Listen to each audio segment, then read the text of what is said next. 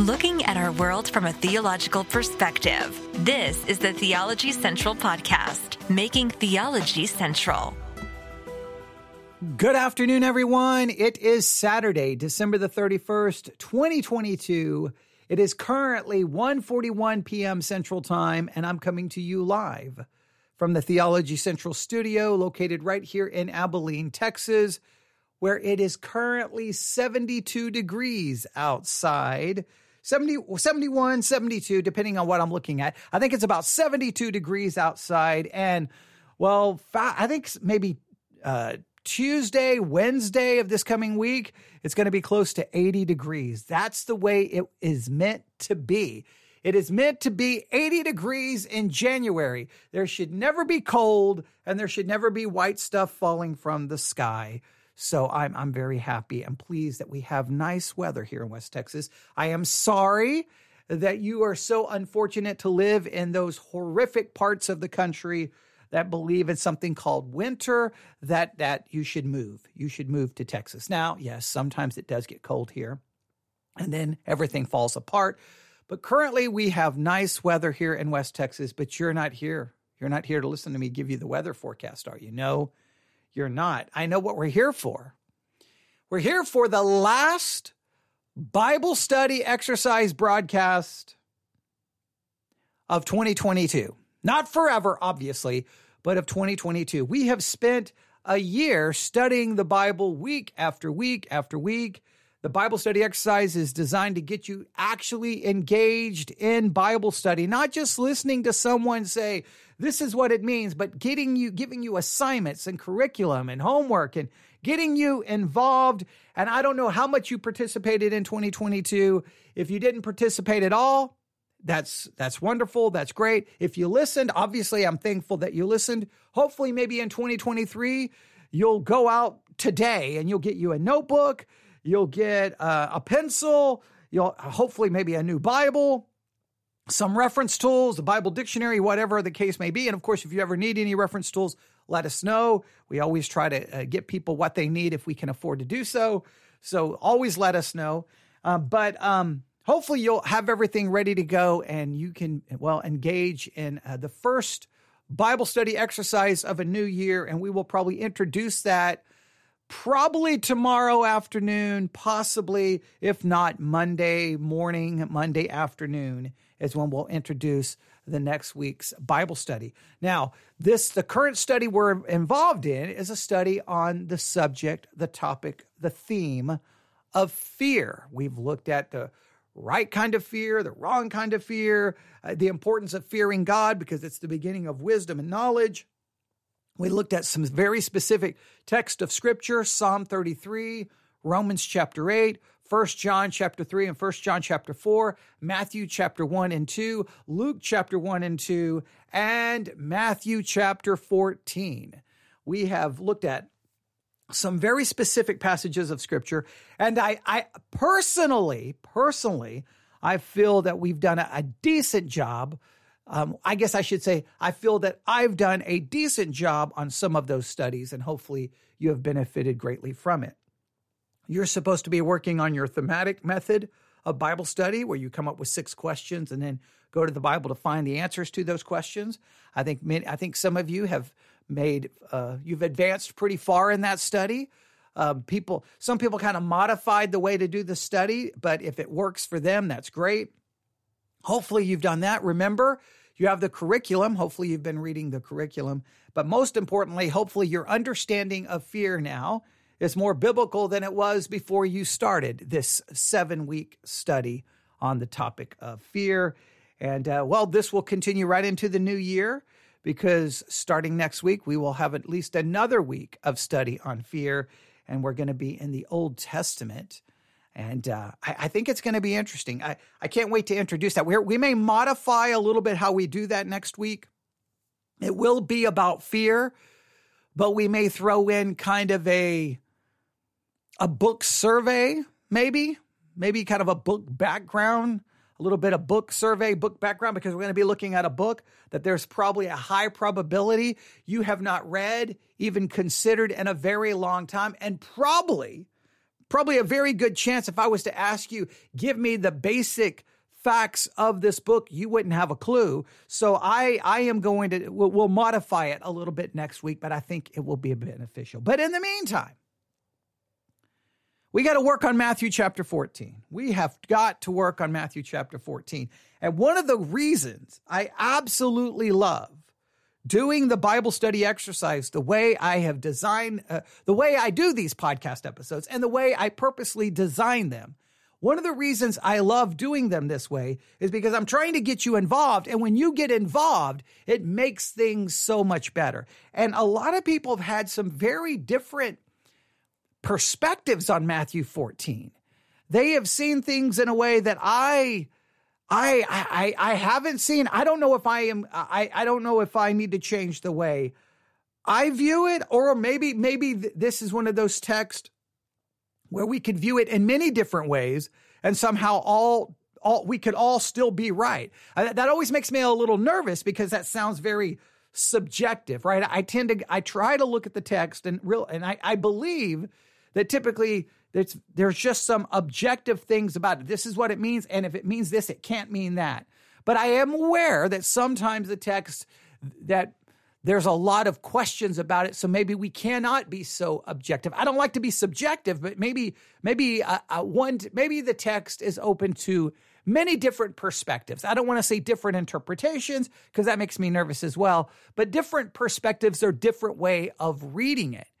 And if we have different ways of reading it, then you realize the difficulties in interpreting it. If if we can't necessarily agree on exactly what is happening in the text as we read it, then interpreting it becomes impossible, right? You you can't be you can't come to a dogmatic interpretation if everyone has trouble in agreeing how to read a text. I, I think that that's a very important to remember. So whenever you have a text and you're like, man, everyone reads this so differently and sees it so differently, that's always at least a warning to me that we got to be very careful about how dogmatic we are because there's a good chance that maybe, that maybe this is a text that is just almost, and I hate to say this, but some text uh, seems sometimes is almost impossible to be dogmatic because nobody in 2,000 years of church history seems to even agree on how to read it.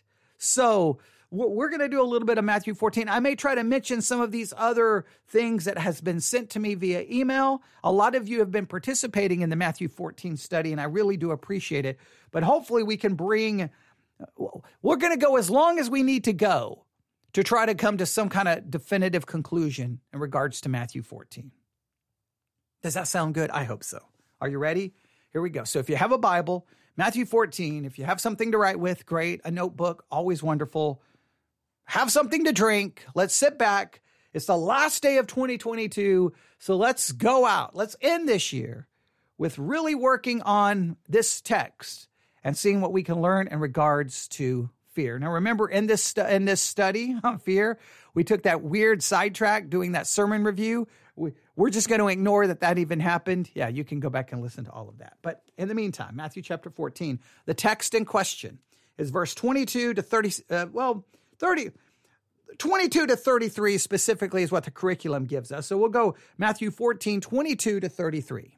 Are you ready? Here we go. And straightway, Jesus constrained his disciples to get into a ship and to go before him unto the other side while he sent the multitudes away.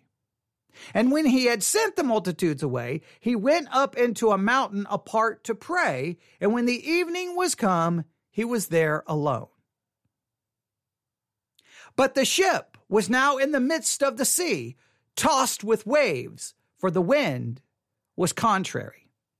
And in the fourth watch of the night, Jesus went unto them walking on the sea. And when the disciples saw him walking on the sea, they were troubled, saying, It is a spirit, or some translations, it is a ghost. And they cried out for fear.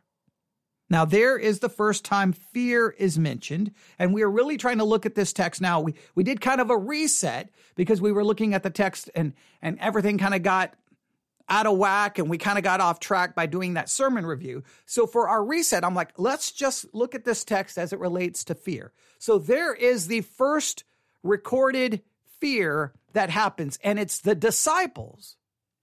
Now, here's the question some people emailed me, and more than one, multiple emails, where they said, no, no, I think they thought the fear was twofold that they were fear, fearful of the storm, and then they were fearful of this thing walking on the water that they thought was a ghost. That there were two elements to their fear. And I can understand I can understand that that thinking. But personally, and this is and and you can disagree with me and that's per, that's perfectly okay. The text to me seems to stress specifically that the fear is related to the thing they see. They see this thing and they're like, what is this? And I'm saying thing because in their mind, they don't know what it is. So they think it's a thing. We ultimately know who it is. It's Jesus, but they just perceive this thing and they don't know what it is. And so they, they don't perceive Jesus in the storm. They don't see Jesus at all. They, they, they are fear filled with not only a misunderstanding because they don't perceive, but they're filled with superstition. And I, I a lot, most all the emails seem to agree that there was great Jewish superstition about this time of night, morning, that some focus around midnight to around 3 a.m., and then others from 3 a.m. to 6 a.m., I think is the fourth watch. But there seemed to be a lot of Jewish superstition about ghosts and, and this time of night most of you seem to find some kind of article that would support that idea. So I, I feel that the fear here is directed more at they don't know what they they don't perceive Jesus. And I think there's some level of superstition going on here. I mean, they say it's a ghost. I mean, to me, the text proves their superstition. I don't even need the articles. They think it's a ghost. That, that's obviously pure superstition because biblically, when a person, a ghost, uh, if, if we look up the definition of a ghost, just to show you what I mean here, if we look up the definition of a ghost, okay, I'm, I'm looking it up. I'm just, I'm doing this in real time. Remember, I like to do it this way. If we look up the definition of a ghost, we get an apparition of a dead person which is believed to appear or become manifest to the living, typically as a nebulous image. All right. Um, if we look up uh, other ones, a disembodied soul. That's that's what I was looking for. A disembodied soul. That's Merriam-Webster. A ghost is a disembodied soul. Clearly, biblically, we don't believe in that because when a person dies, they go to either heaven or hell. Their soul is not roaming about a lake or a sea or an ocean or any body of water. It's not roaming about a house. It's not roaming about a hospital. So I think that the text screams that this, their fear is based off some superstition. It's one thing to go, Hey guys, guys, what is that? What is that? I don't know what that is. But when you say it's a ghost, that, that's like, hey, we're superstitious. Okay. That, that's like them just raising their hands going, look up superstition we're right, right here. We're, we're, we're, we are adherents to it. So that I believe their fear is based off superstition and they don't perceive that it's Jesus. All right. I don't, I don't know. I'm not saying they aren't concerned about the storm. I'm not saying that they're not concerned in any way, shape, or form about it. We also know that many of these are fishermen, so they would probably be used to dealing with the storms. So I don't know. I just feel that this first account of fear in Matthew 14 and 22 to 33 is not so much about the storm, it's about a superstition. They think it's a ghost and they don't perceive that it's Jesus. That that's what I'm going to go with. That that's that's just my feelings. That's just my feelings, all right? So they cry out in fear. Straightway Jesus spake unto them, saying, Be of good cheer. It is I. Be not afraid. And the answer to this fear is, guys, it is me. It is, it's not a ghost. It is me. So I've, and I, and I tried to apply this and I think it's fair that in life, we can face all kinds of circumstances. And when we don't see, in a sense, perceive Jesus' presence, we don't see him in it. Now, if you remember in the, in the text itself, Jesus is the one who constrains them and sends them there. He's the one who sends them into it. Clearly, he knows it's going to happen, right? So I believe that this is the way it must work. In life, we're going to face circumstances that's going to create situations where we can be fearful. And what can lead to that fear? Well, obviously, if we hold to some superstition, right? Some some weird superstition can lead to fear. But here's the thing that I think for a Christian we need to remember. If we don't perceive Jesus in it, then we can be overcome with fear and anxiety. Now, this doesn't solve every problem. Because if I perceive, because uh, look, so, I believe in the sovereignty of God, and I think all Christians should believe in sovereignty of God. It's taught in the scriptures. He is God, He is sovereign, and He works all things according to His good pleasure and will. God is involved in every situation. Now, that doesn't always make me feel better in some ways because I'm like, well, this is a horrible situation. I'm going through this or this happened to me. Where was God? But somehow God was in it and he put me in it. I don't know why he did, but he's there. So I, I guess in some ways, I, in some ways it's not so comforting, but in another way, it's like, okay, Things are happening according to a sovereign plan. I don't understand the plan. The plan is painful. The plan is confused. The plan the the plan is confusing. The the plan the plan is painful, but God is sovereign in it. And and I'm not saying it. I I I will point you to the book of Job that Job never he didn't understand what was going on, but he didn't see all of the tragedy is happening apart from God, but that God somehow was involved in it. And that if we're going to accept good, we have to accept bad. He perceived God in it in some way, shape, or form. He didn't know why God wasn't showing up to help him. He didn't know why God wasn't answering, but he understood that God was involved in some way, shape, or form. But that, I think that's the key here. So their first fear is based off superstition and they don't see Jesus. They, they misunderstand Jesus. And I think the application is we cannot allow superstition and wrong way of thinking to lead us to have fear. And we have to see Jesus in it. I know that's a long review, but I, I, just, I'm really stressing that. I know others think, no, I think this is about, they, they combine the two accounts of fear together, and I want to separate them. All right. So there's the first one. Now we could, we could add more to that. So I didn't review everything, but there you go. And again, I just love it. It is I. The answer to this fear, this superstitious fear, and this not perceiving Jesus is guys, it's me. It's me. It's me. Your superstition is wrong, and you need to see that it's me. All right? And Peter, then verse 28, Peter answered him and said, Lord, if it be thou. Now, this is where we're going to get to the second account of fear. And Peter answered him and said, Lord, if thou, if it be thou, bid me come unto thee on the water. Now, that is one of the most perplexing and confusing statements that I think you can read in the Bible. You have to be looking at, like, if I'm in the boat and I'm like, okay, Jesus just said it's him. Okay. All right. I feel, maybe I feel a little bit better. I don't really know what's going on. And then you look over and there's Peter going, Hey, hey, Jesus, if it's you, tell me to come to you. And I would be like, I would be like, Peter, stop talking. I would be the one going, Peter, shh. Jesus, if it's you, come here. Okay. Come here.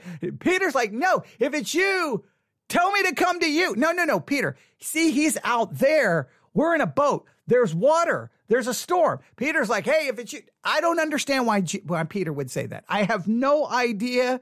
It, it's like, it's one of those things you read and you're like, what is Peter thinking? I'd be ready to throw Peter on off out out of the boat. I'd be like, and I would just like Peter, get out of the boat. I Jesus. Forget Peter. We need you to come here. okay, that's what we need. But Peter's like, hey, hey, hey, hey, let me come to you. But if you think about it, and I think you see this, and I think this kind of interesting if you if you look at the life of Peter, he's always trying to do something, right? He's the one who's got the answer. No, Lord, you're not. No, no, no, no, no, you're not going to die. He's always speaking. He's always trying to do. He, he, he's the one who chops off someone's ear. When everyone else runs, he's like, I'm going to follow Jesus and see what's going on. And he ends up denying. He, he's always attempting to do something, but it seems every time he tries, he falls short and he fails. I think that's just an interesting dynamic about the life of Peter. He tries to speak, says the wrong thing. He tries to do, he do the, he does the wrong thing. When he tries to tell you what he's going to do in the future, he doesn't do what he says he's going to do. Peter constantly fails. He puts forth effort. He tries to say the right words. He may desire to do the right thing. He may even attempt to do the right thing, but in all of his words, thoughts, and attempts, it equals failure over and over and over and over and over again. So I guess maybe this is very much like Peter, Hey, hey, I, I, Jesus, you just stay right there. I'll come to you. Almost like I don't need you. I, am going to come to you to prove if it's really you. It, it's, it's really weird. And in verse 29, Jesus says unto him, Come. And when Peter was come down out of the ship, he walked on the water to go to Jesus.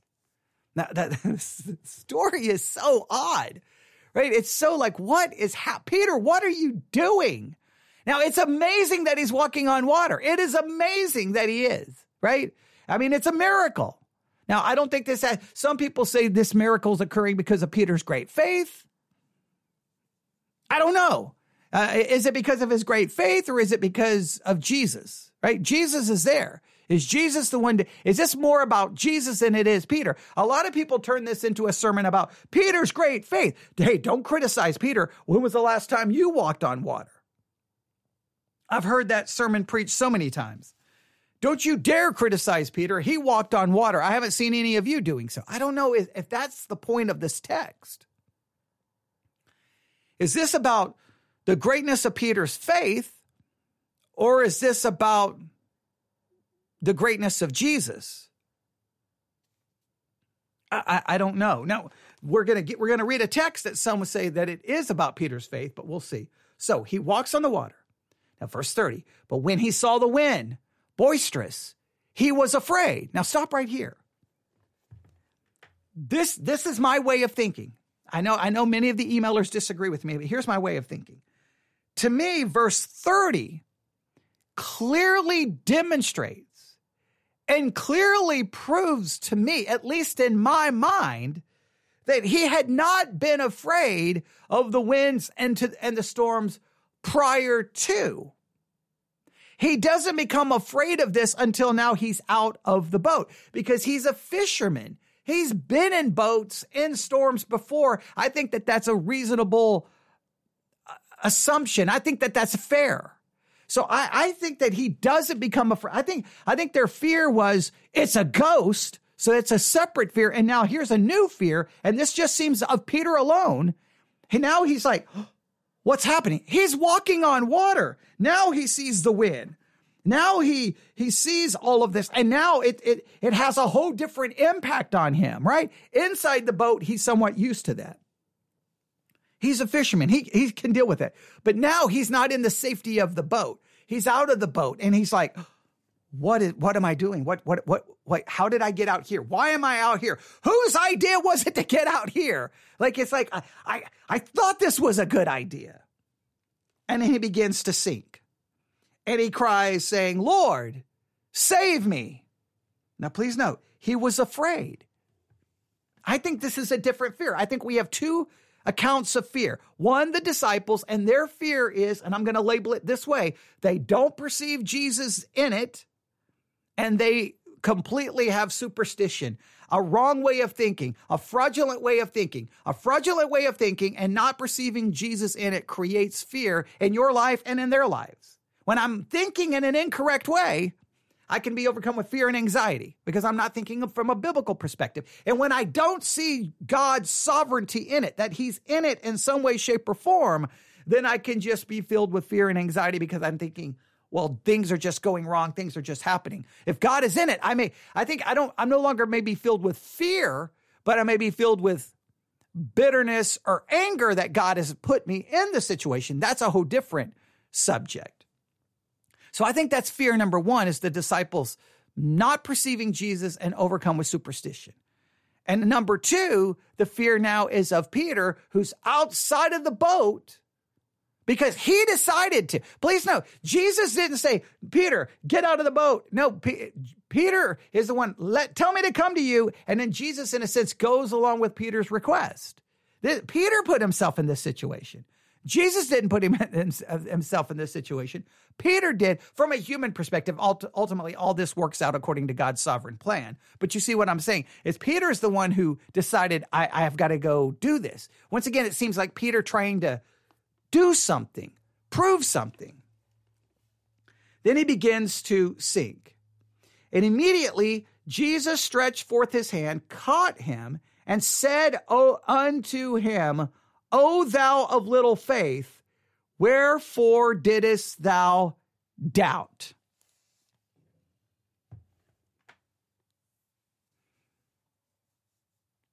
Now,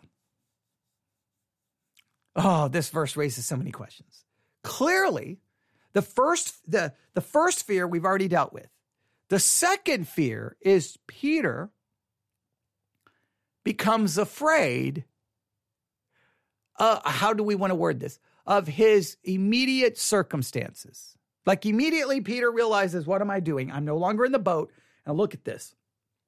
There's storms, and there's a storm, there's wind, there's waves, and I'm literally standing on the water. Like, how did I get myself here? He becomes immediately overwhelmed and immediately he immediately reacts to his circumstances and he begins to sink. And Jesus seems to state that the reason is because he has, he, he refers to him as, O thee of little faith, wherefore didst thou doubt? So the Peter is overwhelmed by his immediate circumstances. I think that's fair to say. He, I mean, he immediately sees the circumstances and he begins to doubt. So you you could make an argument that what Peter see this I have a hard time with how to how to how to take this apart and that we can be fair to the text because I think this leads to lots of uh ah this is why the preaching on this text can get so odd and, and when you listen to sermons on this it could be argued and, I, and we have to be fair here that what was keeping Peter afloat, what was keeping Peter on the water was his faith. I, I, I, guess you could you could try to make that argument. And as soon as he doubts, he sinks. So then then you could make you you could then try to logically infer from that that in your life one of the causes of fear is because you lack faith you have doubt. As a result, you have fear, and to overcome that fear, you must have you must have the right kind of faith. I, I, there's a part of me that wants to go with that because that seems so obvious. But that places what Peter is doing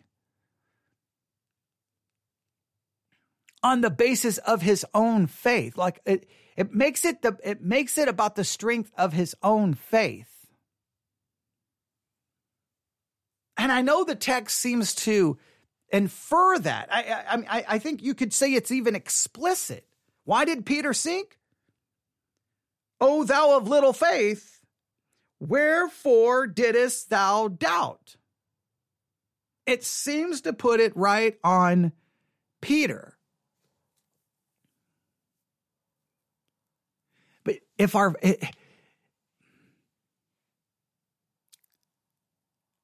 I mean, how do we how do we process this? Because then it would make it okay. This is the this is the way it would kind of lead to. Hey, look, the reason and it because obviously I don't think I don't think anyone here believes. I don't think anyone believes that it's possible that I could just have the right kind of faith and I could go walk across the ocean or walk across a lake or walk across any body of water. It's not happening. So clearly, um, we know that this is not prescribing, like if I have the right kind of faith, I could walk across the water. Clearly, it's not prescribing that. I think we can all agree, right? So it's describing an event, but what do we take from it? Well, I think what we typically take from it is we may not be able to walk across a body of water, but if we have the right kind of faith, we, in a sense, can walk across the storms of life and we can, can not be brought down by them by faith. And, and I and I and I see that. It just seems to me that this would tell me, I don't know if this would give me any confidence. Because it'd be like, hey, as long as you have the right kind of faith, as long as you exercise the right kind of faith, you're to, in a sense, stay afloat. But the minute your faith wavers, you're to sink. And, I just think that that's a, then it turns into a never ending struggle. I don't know if I have enough faith. Do I have enough faith? Do I have the right kind of faith? I, I'm, I just, I'm not, I'm not so sure of that.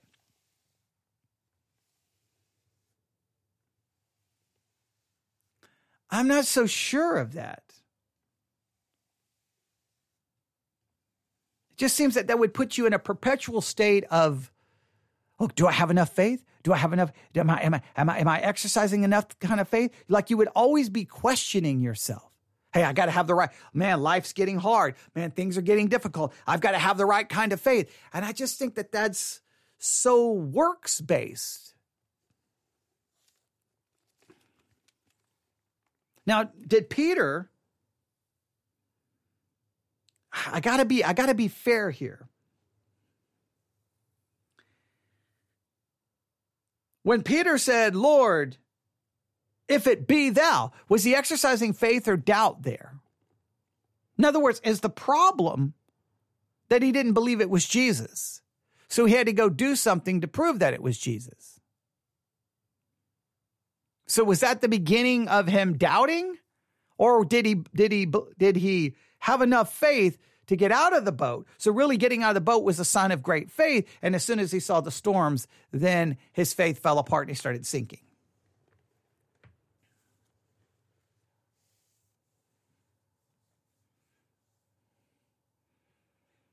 I, I, I just that seems to put it so much in our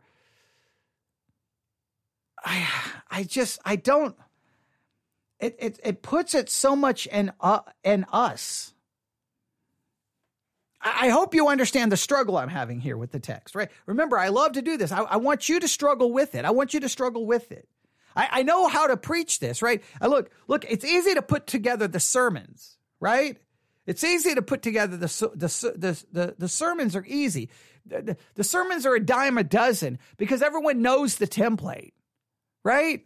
Hey, in your life, you can overcome the storms of life. You can walk upon them if you will put your faith in Jesus and keep your focus on Him. But if your faith wavers, and if your focus turns to your circumstances and set upon Jesus, you will sink. So you need to strengthen your faith and you need to maintain your focus. Now that preaches good and everybody will say amen and pastor pray for me because sometimes my faith is weak and sometimes I struggle and I feel bad that I don't always maintain the right kind of faith and I, I feel bad that sometimes I don't maintain the right kind of focus and I find myself sinking and I just don't know. I, I, I, I think that just leaves people in a perpetual state of doubt and, and concern if they're even honest with themselves.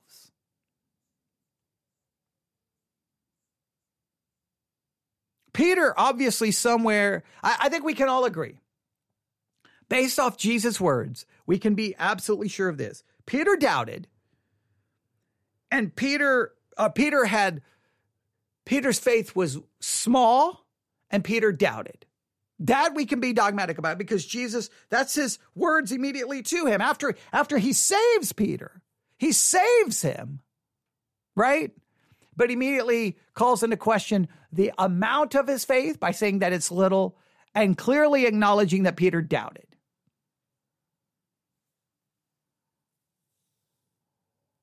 So, if we if we bring this back to fear,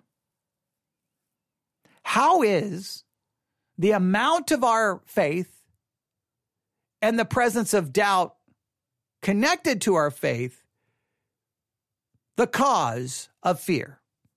So, in other words, the, the quantity of faith, the amount of faith, and the presence of doubt. How is that connected to us being overcome with fear?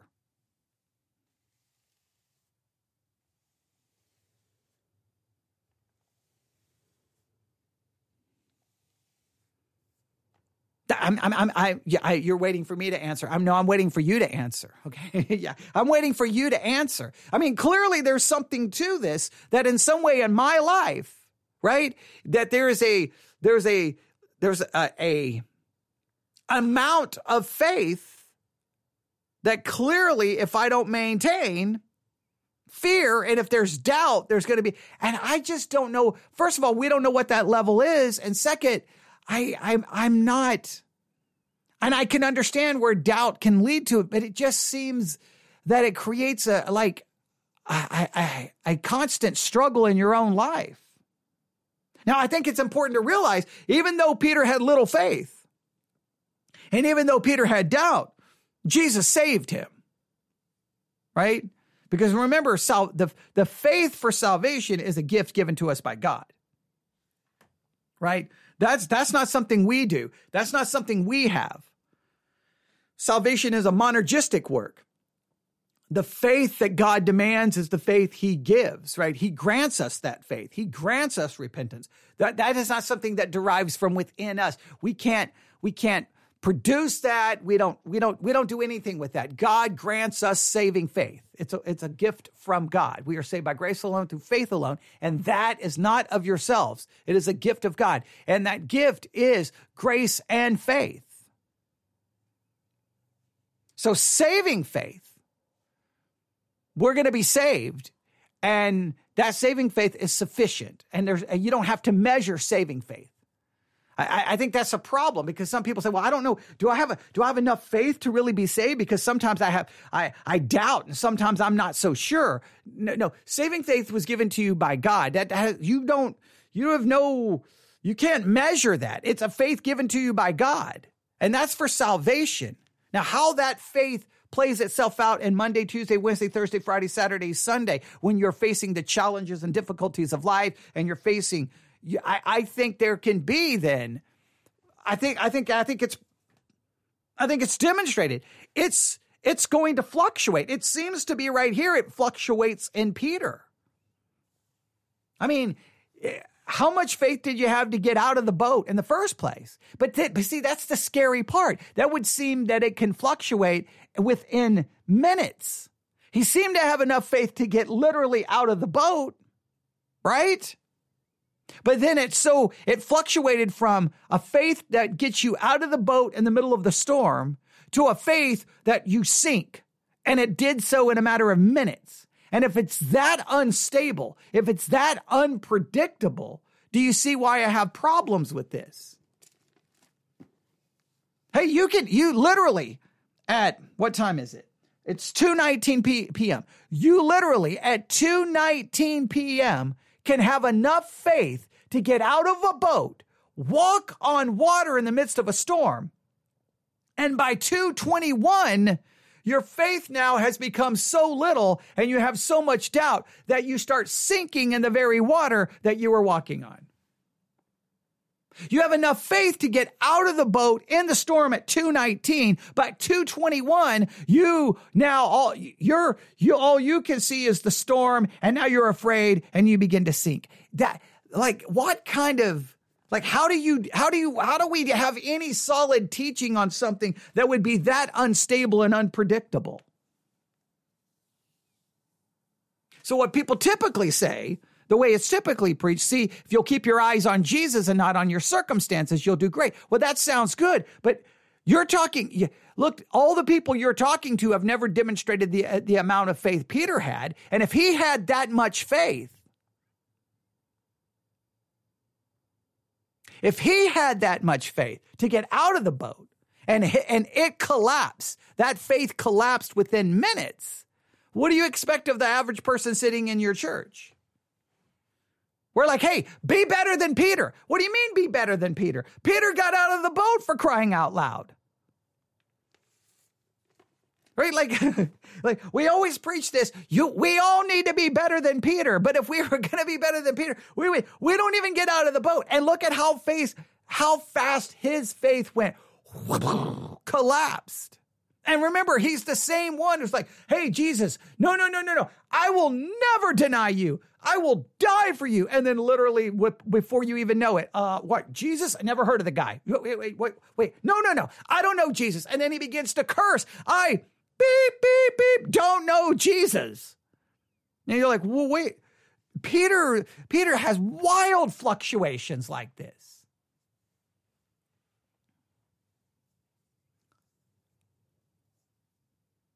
So I like I, I don't know what to take from the text. Look, the first fear seems easy, right? They think it's a ghost for crying out loud. That's clearly wrong way of thinking, and they clearly don't see Jesus, right? And then Jesus' answer is, hey, it is I. All right.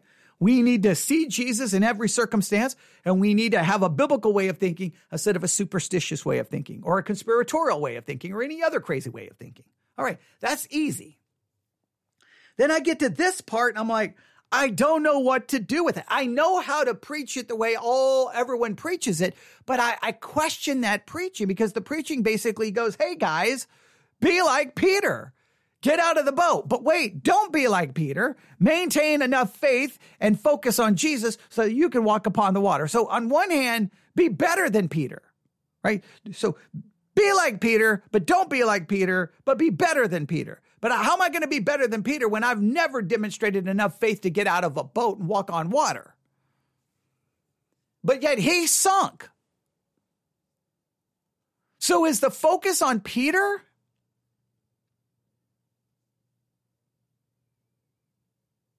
Or is the focus on Jesus? I know everyone gets caught up with those words, O thou of little faith, wherefore for didst thou doubt? And please know where the text ends. And when they were coming to the ship, the wind ceased. Then they that were in the ship came and worshiped, saying, Of a truth, thou art the Son of God. The focus becomes about Jesus.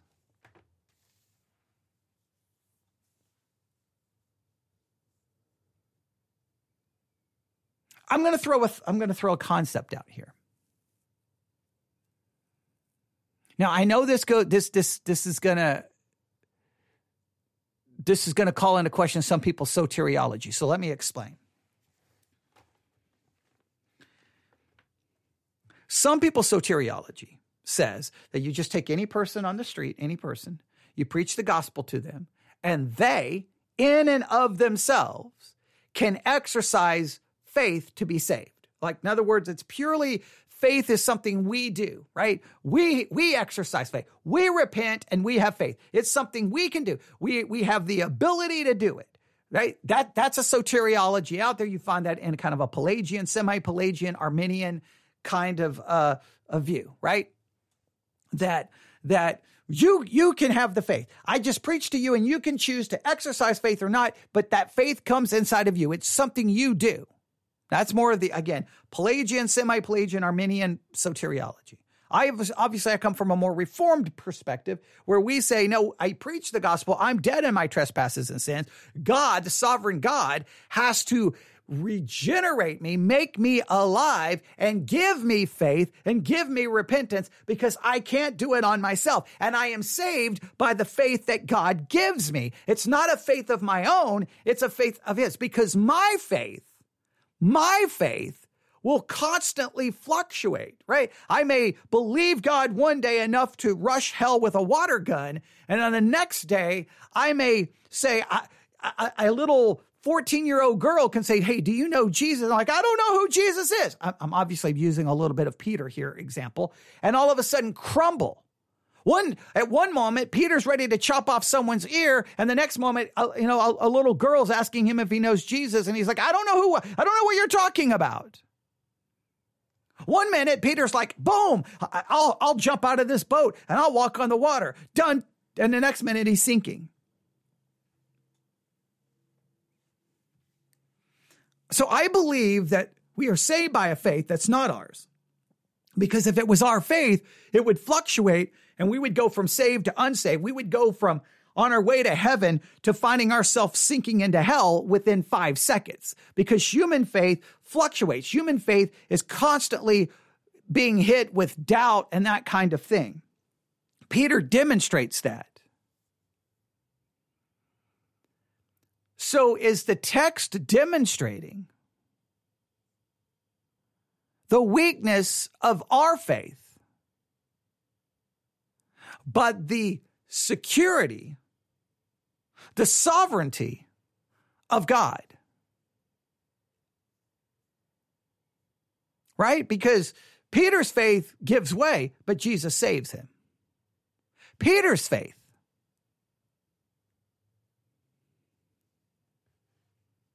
So is this a is this more about a warning that we can't rely on our faith. We have to rely on the faith given to us by God. Right? And that we have to be prepared that our faith is going to fluctuate. And and and I, I do admit that when our faith, my faith, my faith fluctuates, right? I I can be overcome with fear and I can be overcome with anxiety and I can be overcome with doubt and my faith. So what I have to do is look to Jesus and not look to my faith. The answer is not my faith, the answer is Jesus. Is the answer to both fear is, is, the, is the answer to both examples of fear in Matthew 14? Is it really, is the answer, it is I? Peter's faith gives way. He's, he would have died. If Jesus doesn't save him, Peter's going to drown. I mean, uh, put it this way it's feasible that if Jesus doesn't reach out and save him, he's, he's going to drown. He's going to die. Because his faith gives way. Is this a story about trying to make our faith stronger or is this a story about realizing the frailty of our own faith, our faith, our human, not the faith given to us by God for salvation? That is a perfect faith. It's given to us by God. But I'm saying the faith that we have, right? The, this human concept of faith, this human amount of believing and trusting, and, and it's always fluctuating. Is this about the, the frailty of that, but the complete sovereignty of Christ?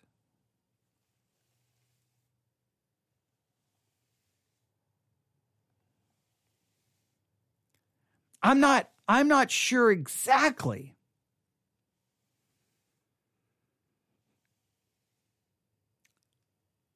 What I question the way this is typically handled.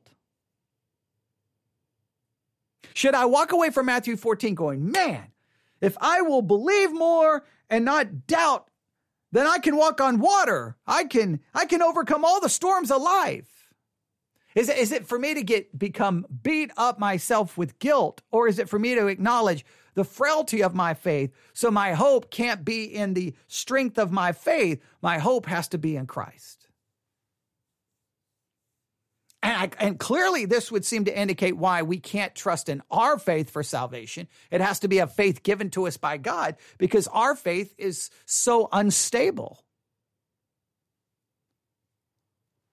And the instability of our faith does put us in very, very difficult circumstances.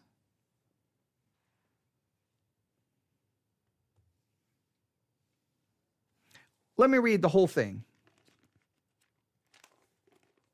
Matthew 14, verse 22. And straightway, Jesus constrained his disciples to get into a ship and to go before him unto the other side while he sent the multitudes away. And when he had sent the multitudes away, he went up into a mountain apart to pray. And when the evening was come, he was there alone. But the ship was now in the midst of the sea, tossed with waves, for the wind was contrary. And in the fourth watch of the night, Jesus went unto them walking on the sea. And when the disciples saw him walking on the sea, they were troubled, saying, It is a spirit. And they cried out for fear. Again, I believe their fear is specifically related to what they see. And they think it's, I mean, the text says, they think it's a ghost. But straightway Jesus spake unto them, saying, Be of good cheer, it is I, be not afraid. And Peter, for some bizarre reason, said, Lord, if it bid, if it be thou, bid me come unto thee on the water. And for some reason, Jesus says, Okay, come on out, Peter. Peter then hops out of the boat, walks on the water to go to Jesus. What a, what a crazy account. But when he saw the wind boisterous, he was afraid. Please note, He'd already seen. See, this is a seeing the wind and the storms differently than he, he had to have already perceived the wind and the storms. It's not like, hey, when you get out of the boat, now you can perceive it. He had to already know it was there. But now, out of the boat, he sees it differently. So I don't believe that there was any fear of the storm prior to this. But now that he's out in it, now there's fear. And beginning to sink, he cried, saying, Lord, save me. And immediately Jesus stretched forth his hand, caught him, and said unto him, O thou of little faith, wherefore didst thou doubt? And when they were come un- into the ship, the wind ceased, and they that were in the ship came and worshipped him, saying, Of a truth, thou art the Son of God.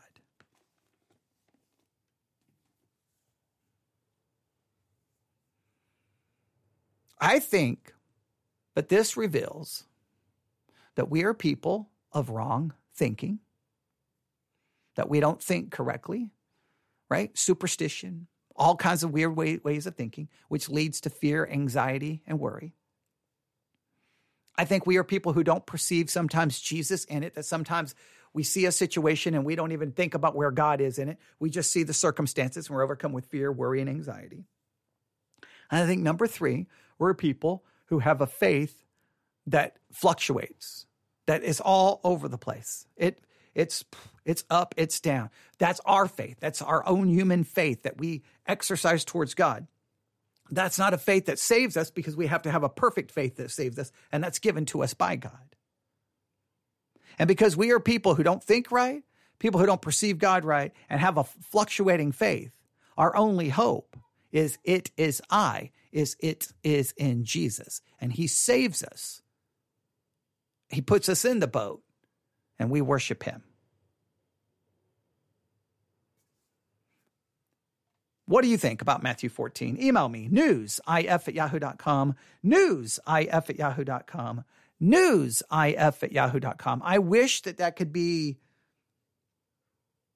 Well, you know what? I don't. I don't. You know what? I was going to sit here and apologize. I don't apologize because I that's the purpose of this is to struggle through the text to, to get you to think. It's not just, hey, here's three points. You know, here's here's three points in my outline. Here's a, a, a nice little illustration. Let's all go home. It's a, to get us to struggle with some of those questions. And how do we read this? What do we do with this? Because there's so many implications here. So I'll leave it with you and you tell me what you think. Newsif at yahoo.com. Newsif at yahoo.com. Can't wait to hear your thoughts on the conclusion of Matthew 14. All right, this is the final Bible study exercise of 2022. Uh, we will begin our next week of study, possibly tomorrow or Monday. We're going to be in the Old Testament, still working on fear, and uh, I think it should be fun. Um, if we need to spend more time on Matthew 14, please blow up my email inbox tonight. Maybe tomorrow at Victory Baptist Church, I'll work on it, or tomorrow we'll do a special broadcast and I'll work on it. All right, thanks for listening. Everyone, have a wonderful last day of 2022. And the one thing I do know, this is what I absolutely dogmatic about. I have no idea what's going to happen in 2023. Neither do you. I don't even know if we'll be alive come tomorrow because you never know what's going to happen.